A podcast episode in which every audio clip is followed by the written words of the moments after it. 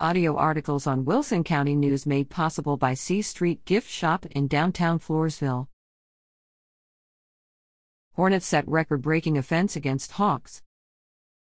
The night could not have been more perfect for football at Hawks Stadium on Thursday, September 21st, as the East Central Hornets put on an offensive display the likes of which have not been seen for some time.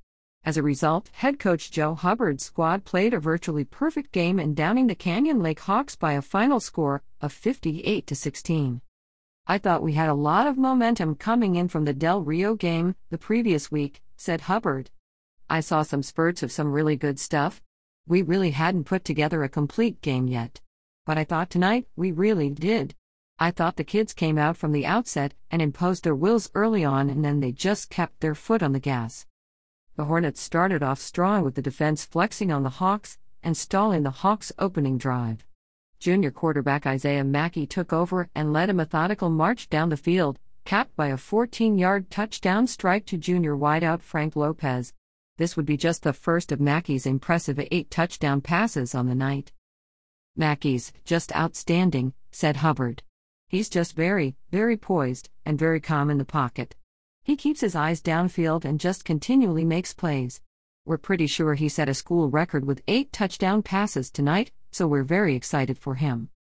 On the next possession, following a crushing sack of Canyon Lake quarterback Steven Crowder, the first of three Hornet sacks on the evening, Mackey struck again.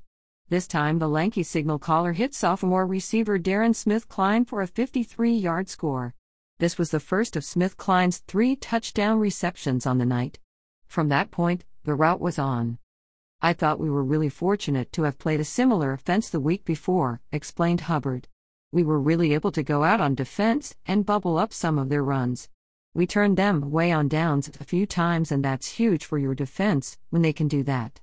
We got great effort from our defense, and our offense made them pay. East Central exploded for 28 points in the second quarter and 14 in the third before calling off the metaphorical dogs.